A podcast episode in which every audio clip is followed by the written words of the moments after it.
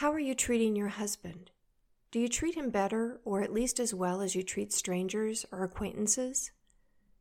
And if he and I were in the same room, I'd ask him the same thing. How well do you treat your wife?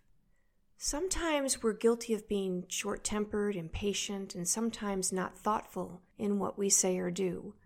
But we would never be that way with friends or strangers.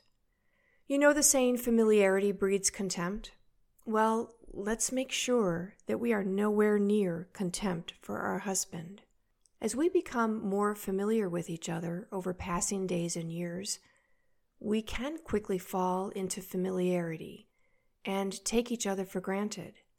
We can begin to get into habits of a disrespectful or impatient tone, or a lack of basic charity in saying please and thank you, and being thoughtful of each other, giving each other the benefit of the doubt. Maybe we focus on what bugs us more than the person and the gifts and talents that they bring to the marriage. If you treat your marriage and each other with disregard, you'll find it failing pretty quickly and maybe to the point of no return. When you first throw out a towel in the ocean, it will float for a bit, but then as it begins to absorb the water, it will sink. In the first years of marriage, we kind of float.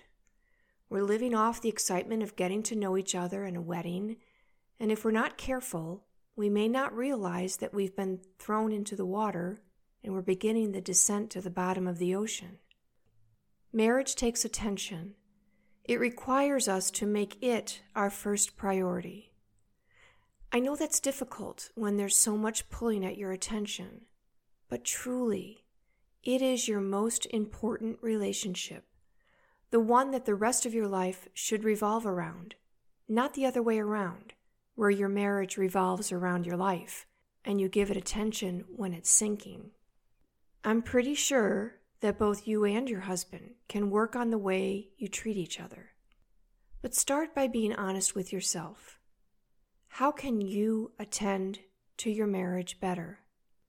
Then ask your husband for time to talk about this don't just spring it on him when he's in the middle of something or late at night when you're both tired. Plan it. Let him know that you want your marriage to be the best it can be and find ways to treat each other better. Nurture your marriage like a good gardener would nurture and tend the flowers. You nurture your children with such time and effort and love. You should nurture your husband even more and he you. Don't miss out on how great it feels to be married for 35 or 50 or more years. But it will only last that long if you each make your marriage your first priority and treat each other well.